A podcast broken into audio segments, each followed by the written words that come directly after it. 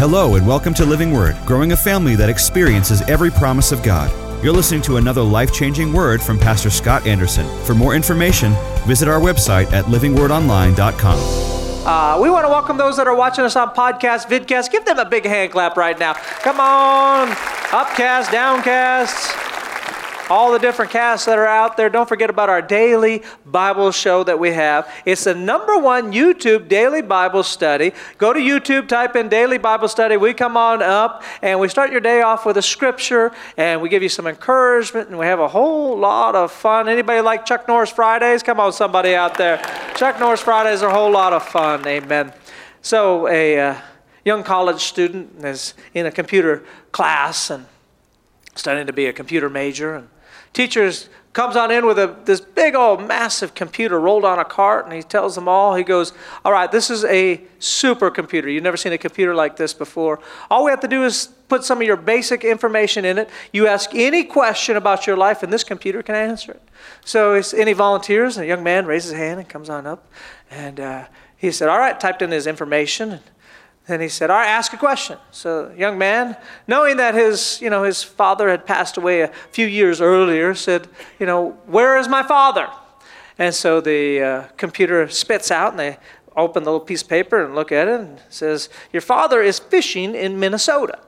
And the kid laughs. He goes, No, my dad's not fishing in Minnesota. My, my father passed away two years ago. And the professor said, Well, maybe be more specific with the question. Maybe change the question around a little bit. Maybe that messed up. And so the kid said, All right, um, where is my mother's husband? And uh, computer spits out the answer. They open it up and says, Your mother's husband passed away two years ago. Your father is still fishing in Minnesota.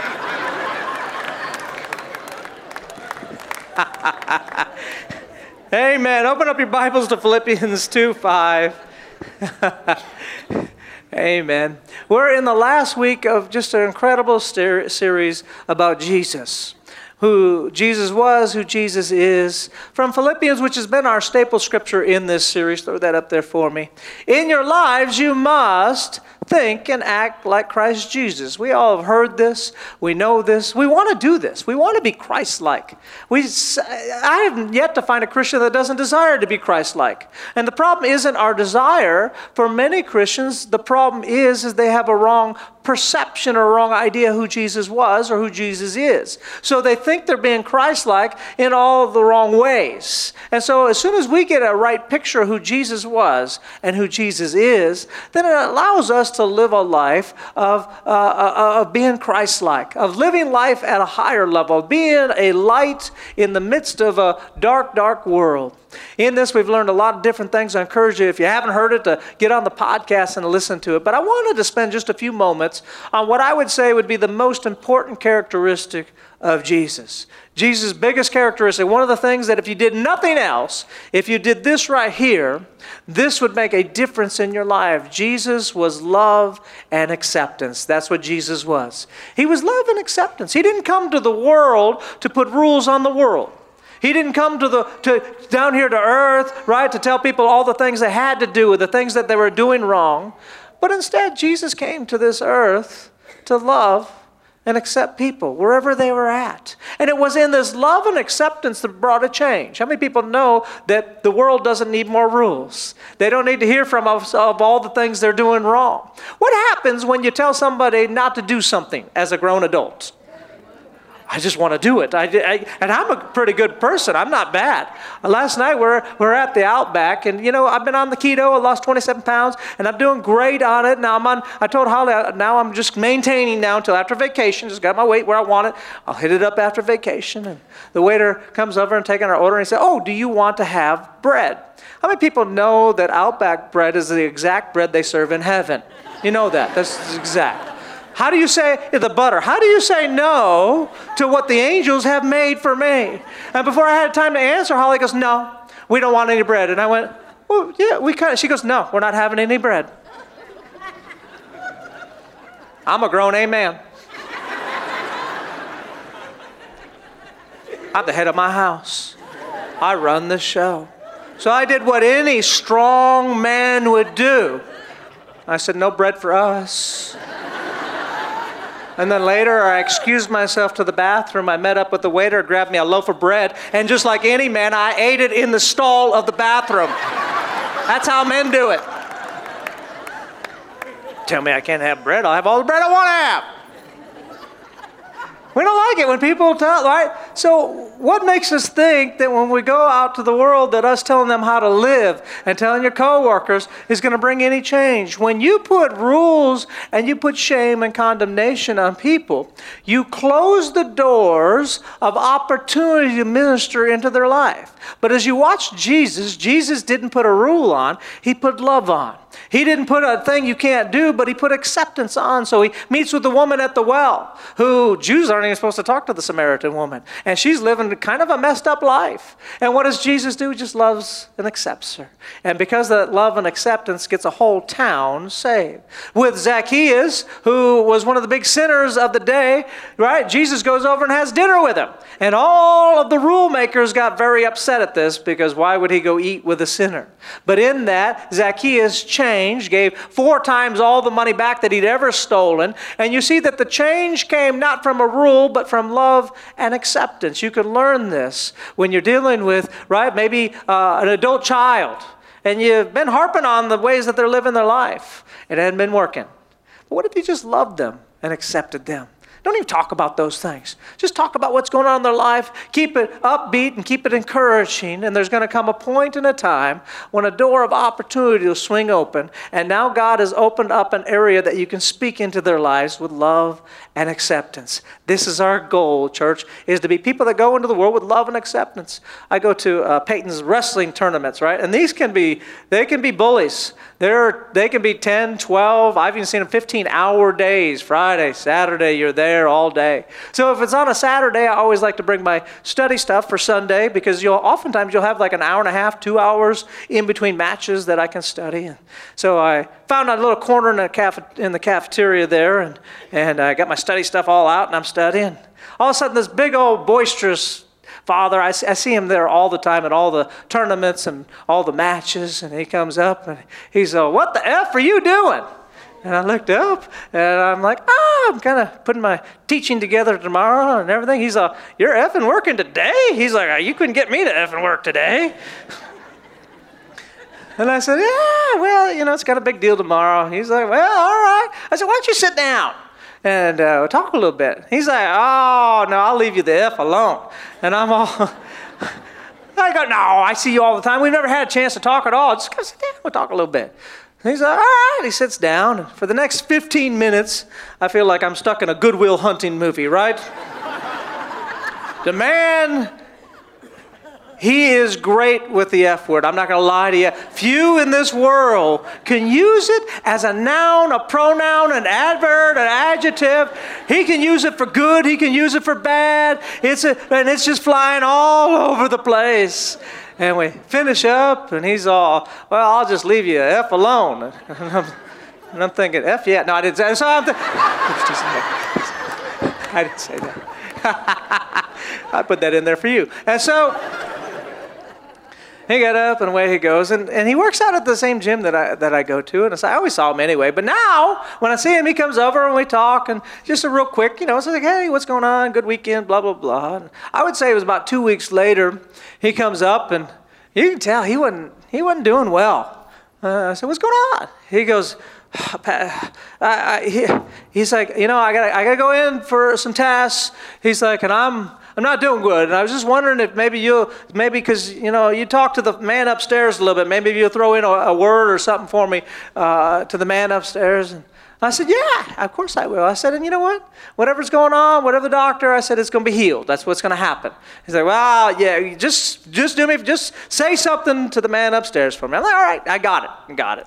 And so off we went. And I, it was like a Thursday. I see him again on Monday, and he comes up and he is just happy as can be. He's just so he's like, hey, I'm like, how'd it go? He goes, oh, doctor, there was everything was fine, everything was good. Uh, it's nothing. I said, see, God healed you up. He goes, yeah, I guess he did. And then off he goes, and off I go. And my point is this had I judged him when he first sat down, even though we're sitting around kids and he's throwing that F bomb around like this candy just thrown to the children, I would have closed down a door of opportunity that God had. Come on, somebody in this house. For me, now, we didn't get, he didn't get saved at that moment. Maybe he is saved. I don't know. But I know that it was a moment of opportunity that God had for me. And the same thing for you and I. That we are a church that loves and accepts people. You accept that coworker as a, no one else likes that coworker, but you're the one.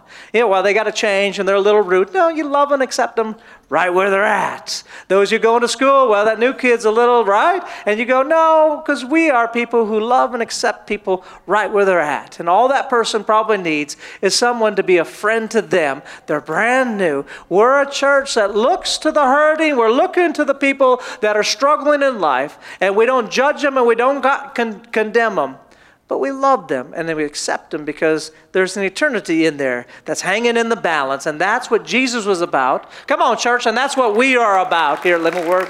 I'm gonna um, i'm gonna hit a couple words today um, that i think they have been misused within uh, christianity. They've been religified and the first one imagine you know as we think about jesus and all the decisions that jesus made I want to make decisions like Jesus made decisions. I want to make choices like Jesus made choices. And so, if I'm going to be Christ like, how did he make his choices and how did he make his decisions? The longer that you're a Christian, because if you're a baby Christian, you're like, oh, I don't know if I hear that that more. But the longer you are a Christian, the more you'll hear the word peace Peace is a big word that, that Christians will begin to use. And a lot of times it has to do with decisions and choices and things that are in front of them. And you'll hear Christians go, yeah, I don't. Yeah, I didn't. I didn't take that. I, I just didn't have peace on it. Yeah, I was going to do that, but there's just. Yeah, I just didn't have any peace. Hey, I decided to do this because I, I just felt, you know, peace on.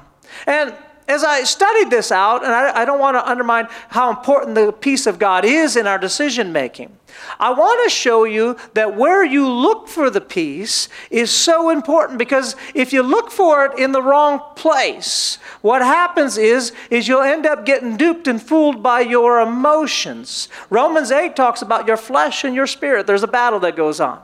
So, oftentimes, Christians, in the midst of a big decision, will feel fear and anxiety and they'll say, Oh, that's not peace. So, the flesh was loud enough and came with an imitation, and it gets many Christians not to step out into God's best in their life.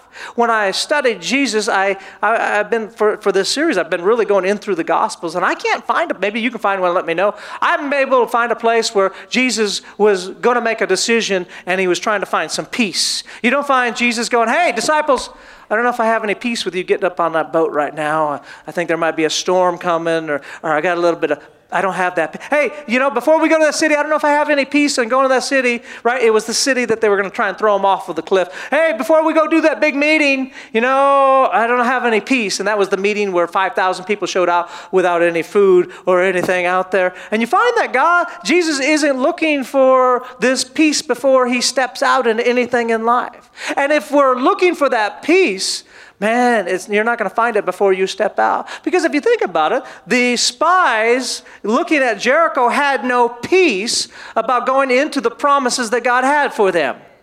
So if it was about peace, how come they didn't have any peace? Because they had fear and anxiety. Moses had no peace about going to, to get the Israelites out of Egypt. Had no peace. He's like arguing with God about that. Gideon had no peace whatsoever. You go through story after story of, of people that had, Paul had no peace going to Rome. He's like, man, I don't know if I feel good about this, but this is what God told me to do, so that I'm going to do it. And you find out that peace doesn't come before. That's not where we look at it, because if you're always looking for it before, then you'll never step out into something bigger in your life, you'll never conquer any giants. You'll never go into the land that God has for you. Peace doesn't come before, peace comes after you begin to step. And at this point, when I begin to step out, now I can either feel God's peace or I can feel like, oh, something's wrong with this. See, because God, He directs your steps and not you're sitting. Many Christians are just sitting waiting for peace. And God's like, I can't direct you. But even if I step in the wrong direction, right, I can begin to, God can move me right into the right place in my life. You cannot, as my dad always says, you can't steer a bicycle that's not moving. So as long as you're not moving and step, well, Pastor, you know, they offered me management job, but I just didn't feel any peace on that. That's because that stretch is making anxiety in your life and because it makes you anxious. Well, you know what? I, I was going to go back to college, go back to Bible school, but I just don't know if I feel peace right now because it's a stretch for you right now. It's, go, it's going to take you to another level. And so the flesh is keeping you from doors of opportunity that God has for you.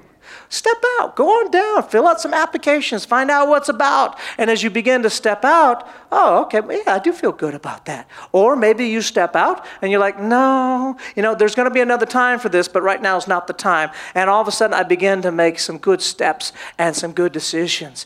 If I made my decisions based on peace all the time in the beginning, I don't think that I would make great decisions, right?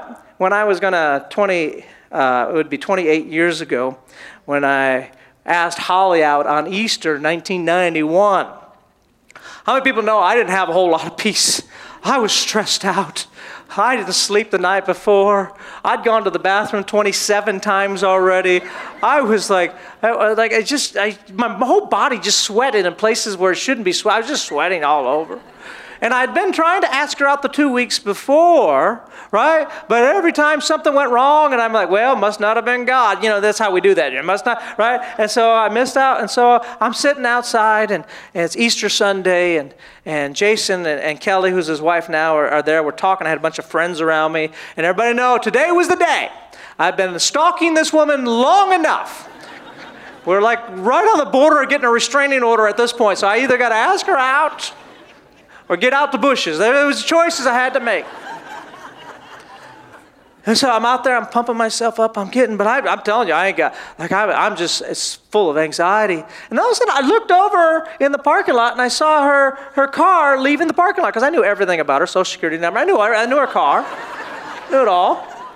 It was leaving the parking lot. And all of a sudden, I felt peace. I went, ah, I go, yeah, I guess it wasn't God for me to ask her out today. It felt so good even to say that. And Kelly goes, Heck no. And Easter dress and high heels, she ran across the parking lot, ran into the street, stopped the car they don't know her. They never met her before. Went around to Holly's side. They rolled down the back window, right? And they're talking. And at that point, my heart, I'm like, I'm just going to run, Jason. I don't know. I said, You need to get your woman under control. I don't know what we're doing here.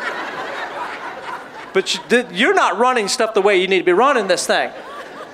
And here they come up the uh, up and my heart is just, I have no peace at this moment. I'm so, and so Kelly comes up and she goes, and she was almost just annoyed at how long it's taken me. She goes, Holly, this is Scott. Scott, this is Holly. Let's go, everyone. And everyone just left. like the parking lot was just bare. It was just the two of us. And I was, I couldn't get saliva. Had no saliva. And then the simple English language escaped me at this moment. I, I uh, I couldn't like form. words. I could do vowels, but not, I, had no consonants. I, and she goes, "Hello," and I went, "Hello." And she smiled, just a big smile, just melted my heart. And I went, "Do you eat?" she goes, "Yeah, I, I eat." Me too. She's like, "Did you want to go out?" Tea. I go, I do. I, yes, I'd like to go out. Would you go out and uh, eat with me, date, date with me? Would you go out? And she smiles. She goes, I'd love to. And then we just stared at each other for a while. I went, good. and then she goes, Do you want my phone number? I do. She goes, Do you have something to write down with? I go, I don't. So she handed me a pen, and I I went, had no paper. All I had was my Bible in my hand. So I just opened up my Bible and I said, I'm going to write it in my Bible. And so I wrote down, and she still thinks this is funny today. I was so nervous. I wrote down Holly, but I spelled it H O L Y, holy.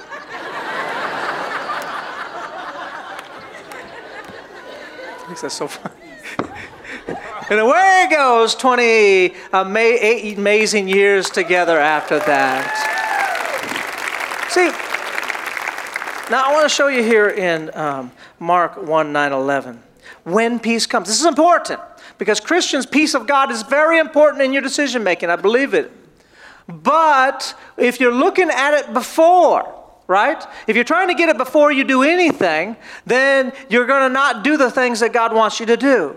Peace always comes in the middle. As I begin to step out, all of a sudden peace either comes or I lack peace. If I try to get it in the beginning, oftentimes when peace does come, I hold on to the thoughts of the peace in the beginning, which when the peace leaves, I keep trying to anchor myself to the peace that I used to feel. And now I find myself in a bad decision that's not being able to be directed by God. Peace comes in the middle of your circumstance. It comes after you step out, after you. So you see here in Mark, throw that up there for me, Miss Betts. Verse 9 11. We know this is Jesus was getting baptized by John. Just as Jesus was coming up out of the water, he saw heaven being torn open and the Spirit descending on him like a dove. The Holy Spirit, which is peace, came not before he got baptized, but it came as he was getting baptized. This is when the peace of God begins to be revealed in our lives when we step out. If you try to get it before, your emotions get all messed. Some of my worst mistakes that I've made in my life were pre-peace. PP, we'll call it. Come on, somebody. PP. You always remember PP. Pre-peace. Pre-peace has made some really bad decisions in my life. I, you know, when I bought and sold cars to, to, to make ends meet, um, you know, I would get a list of cars and I the cars that looked good and everything. And then when I went out and looked at them, man, if I felt peace on it, I would get it. And if I didn't, I wouldn't. And it made me very good money. I would make great, I had, God blessed me with incredible deals. But on this particular truck, I've been wanting a, a Titan so bad. And I found this Titan. It was it valued at $15,000 and the guy was asking $7,500, which we all go, well, that's too good to be true. I know, but I found deals, maybe not this good, but I found deals similar. God brought me epic deals like this. And so I can tell you, I had so much peace. I was so excited. I was so fired up. I wanted this. It had low miles, like 40,000 miles. Oh my gosh, this was, this was my dream truck. Thank you, God, so much. And I drove over to take a peek at the truck. And the truck did not run very well. It, it's any car I've ever been in, it ran like the worst car. It sputtered and spit up. It was only like a year and a half old, and it just barely go down the road. And the guy said, "Well, it needs a little computer chip in it, and uh, that computer chip costs about fifteen hundred dollars. That's why it's so cheap." And so, with the computer chip, well, you know, I wasn't born yesterday, so I'm still smart and I have some common sense. So I said to him, "Well, I'm going to take it down to the Nissan dealership and have them look at it and tell me what's wrong with it." And he said, "Yeah, go ahead." So I took it down to Nissan dealership, and they went through it. Took it for a whole day, and guy came back and said, "Yeah, it just needs a little computer chip in it." All that it needs. Now, as I was driving it back to the guy to make the offer, I can honestly tell when I look back now, I had no peace. I really did. I, I, had a trouble in my spirit. But I kept reminding myself about the peace that, well, you know, I had the, no, stop. When I saw it, I felt good. I felt like I felt the anointing when I found it. I felt so good. I felt so much peace on that, right? But it was really the flesh that just wanted to tighten. So I bought the car, right? And I bought the vehicle for 7,500. Took it to my mechanic because he said he could, he could do it for $1,300. So he's going to save me a couple hundred dollars for put the little thing in. Dropped it off. They had it all day. And the next morning at 7.03 a.m., I know that I looked right at the clock when I called. The mechanic called me and he said, Scott, um, yeah, it's not the computer. I mean, the computer chip was bad. He said, but this engine had blown and people drove it a while without any water in it. The, everything, everything is all warped and everything. This engine, I'm like, well, can you rebuild it? He goes, no, you can't rebuild it. This thing is garbage. We have to put a brand new engine in it. Well, how much is a brand new engine? $7,500. Mm, all right. So we put a new engine in it. Now, you know, I got a $15,000 vehicle with 15000 in it. And what's awesome about it is then the transmission went, which oftentimes just say once the, the, the engine goes, the transmission goes too. Thank you so much. And so the transmission is another $2,500 in this vehicle. When God, oh, whose, fault, whose fault was it? It wasn't God's fault. God was trying to warn me all along. I got some pre-peace that got me excited that helped me through God's check in my spirit that said, this is all wrong. Now, praise the Lord, I got a very unexpected, and you're like, does this happen all the time? No, this like the only time it's ever happened in my life. I got a $10,000 unexpected check the next day in the mail as if God was like, hey, I'm watching out for you, brother. Right here you go, God. This is what God does. God covers for my mistakes, but would have been better I told God later, I said, been better if I'd listened to you and I had an extra 10 grand. That would have been better. You see, pre peace, I wonder how many uh, of us we, we got to dating relationships with people that we had that pre peace. Every bad relationship I've ever had, I can go back to that pre peace, right? That pre peace. And that pre peace that seemed to I hold on to even when I should have no peace at all. So the last relationship before Holly, which was, I'm going to use the word hell here, it just, just so you can properly get a description of what it was. Uh, right? Our first date we go to the movie, we come out, my vehicle had been stolen out of the parking lot of the movie theater. While the police were coming, she said, well, Hey, I left my purse in, in the car. I said, Well, the insurance will cover it.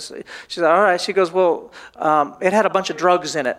And so, this is the girl I want to spend the next 18 months of my life with. That means it makes sense. Right? Where there should be no peace, I'm holding on to beginning peace when I should be discerning in the middle of stepping out. When you step out, now you're able. When I wasn't held to that beginning peace, now when I step out, I can allow the Spirit that peace to say yes or the peace to go no. Hey, there's some warning signs in life. But you can't let life hold you back and not ever step out in things because you're held to this, this well, I had the peace. I, had, I felt so good about this. You know, when, I, when he asked and he just, oh my God, he, he has everything I'm looking for in a man. He's got a heartbeat He's got, right? He's just everything I'm looking for.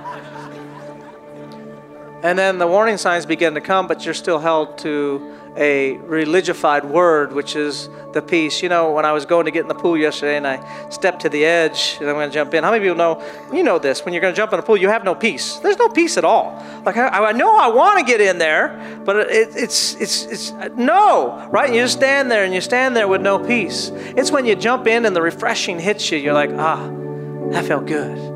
See, the peace comes after the refreshment, after you jump on in. And some of you out there have been holding back with a religified word and you haven't taken that promotion. You haven't stepped out. You haven't done some of the things, the doors of opportunity that God has. You're like the Israelites who won't go into the promised land because you're holding on to what you think is no peace when it really is just stress and anxiety of taking life to the next level. You got to ask her out. You got to, right, take that next level. Go back to school, start a book, start a business, right? Start a business can be a scary thing.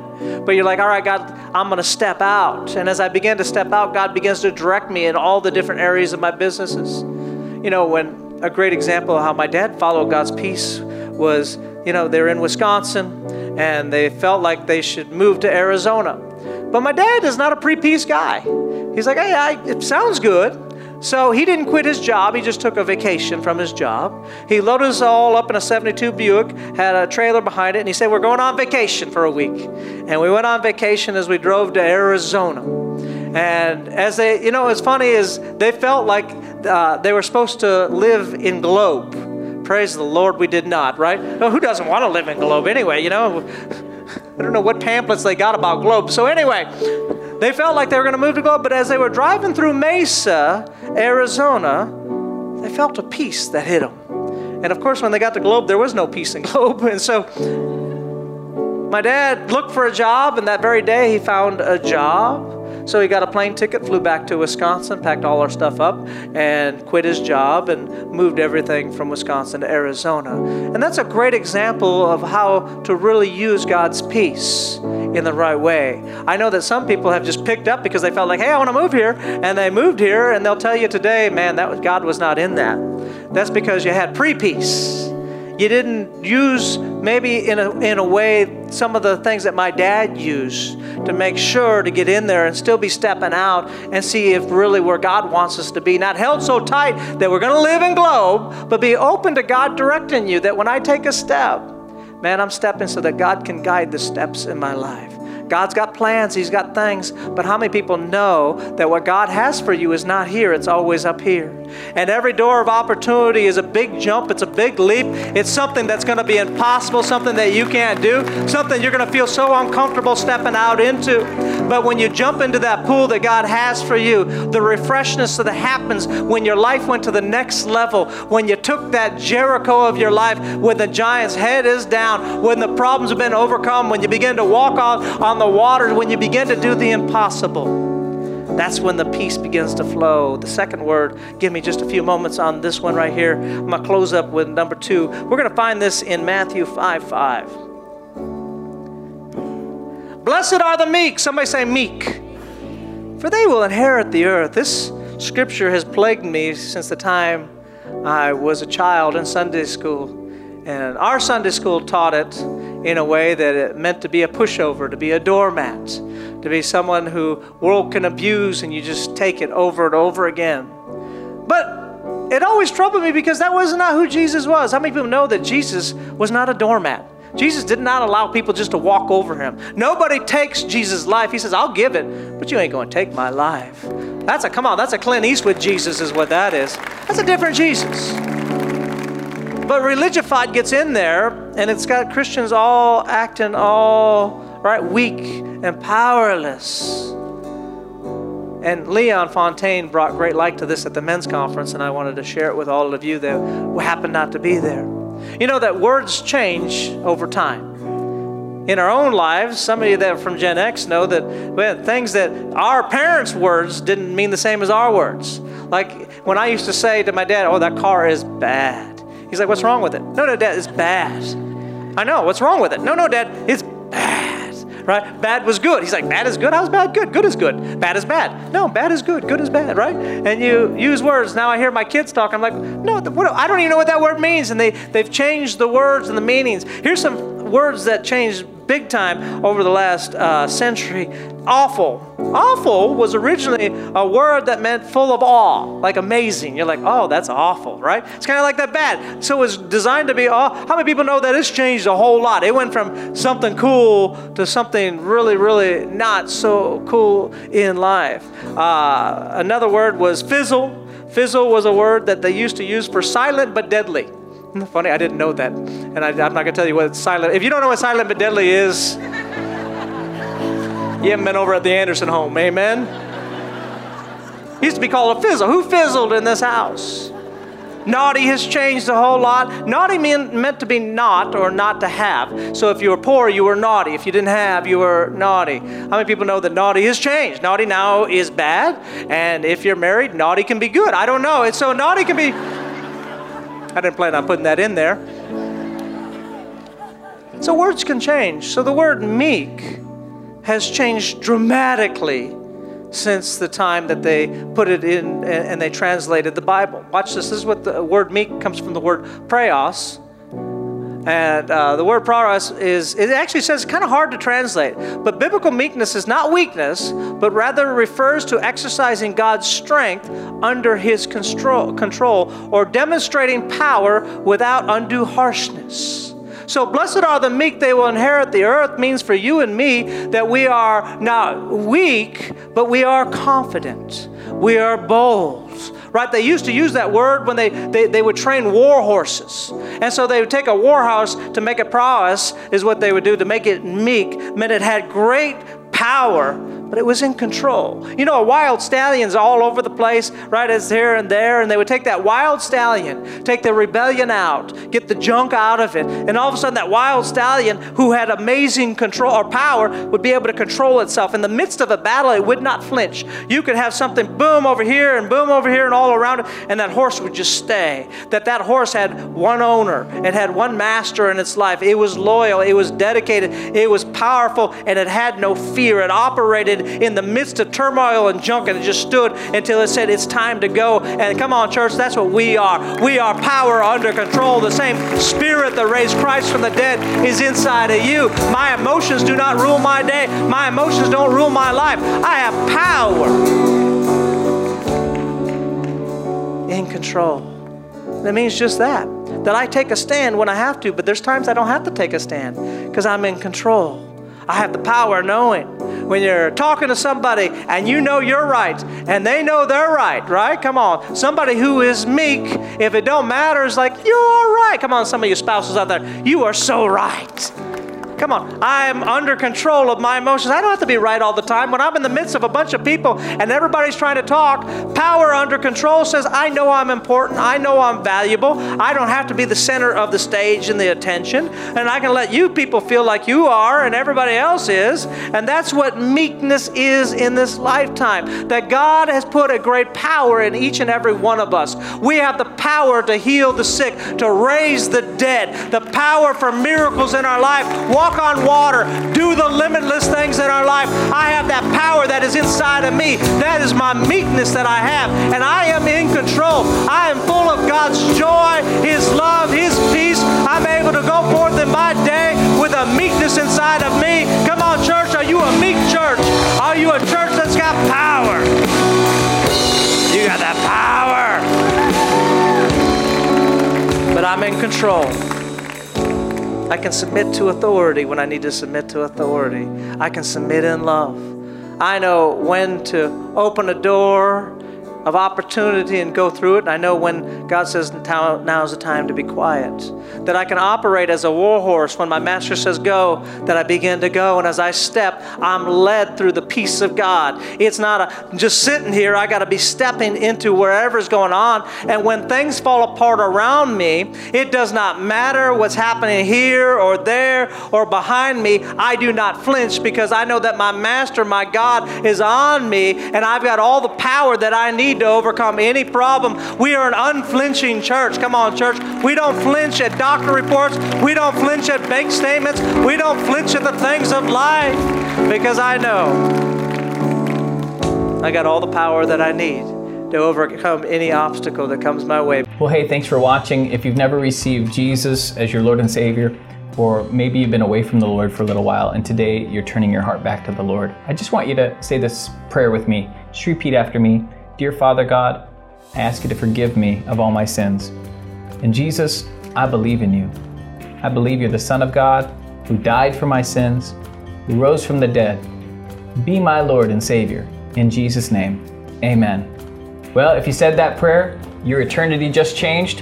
Find a great church, get around the right people, get around the right message. It's going to make a difference in your life. Amen. Don't forget about our Wake Up Daily Bible Show, number one uh, YouTube show as far as Bible study goes in the world. You can just go to YouTube, type in Daily Bible Study, we'll come right up. Subscribe to it and watch it every single we pray over your day. That's right. Scripture over your day, and it's a great way to get encouraged and blessed for your day. And you can go to Amazon and check this out if you want a little more material. This is called Why Jesus Wants You to Have the Baptism of the Holy Spirit. There's a lot of misunderstanding and confusion about what it is to pray in the Spirit and what God has for you. There is a power that might be missing in your Christianity that God wants you to harness. Check this book out, it's going to change your life. And if you'd like to partner with us, allow us to take this gospel, this word, this life giving message all over the world. In order to do that, we need partners and people that get behind it. And so, whatever support that God puts on your heart to do, we encourage you to do that and allow us because you know what? The more resources we have, the more that we can push the gospel to all the corners of the earth. You can donate at wakeuptv.tv. God bless you guys. We'll see you next time.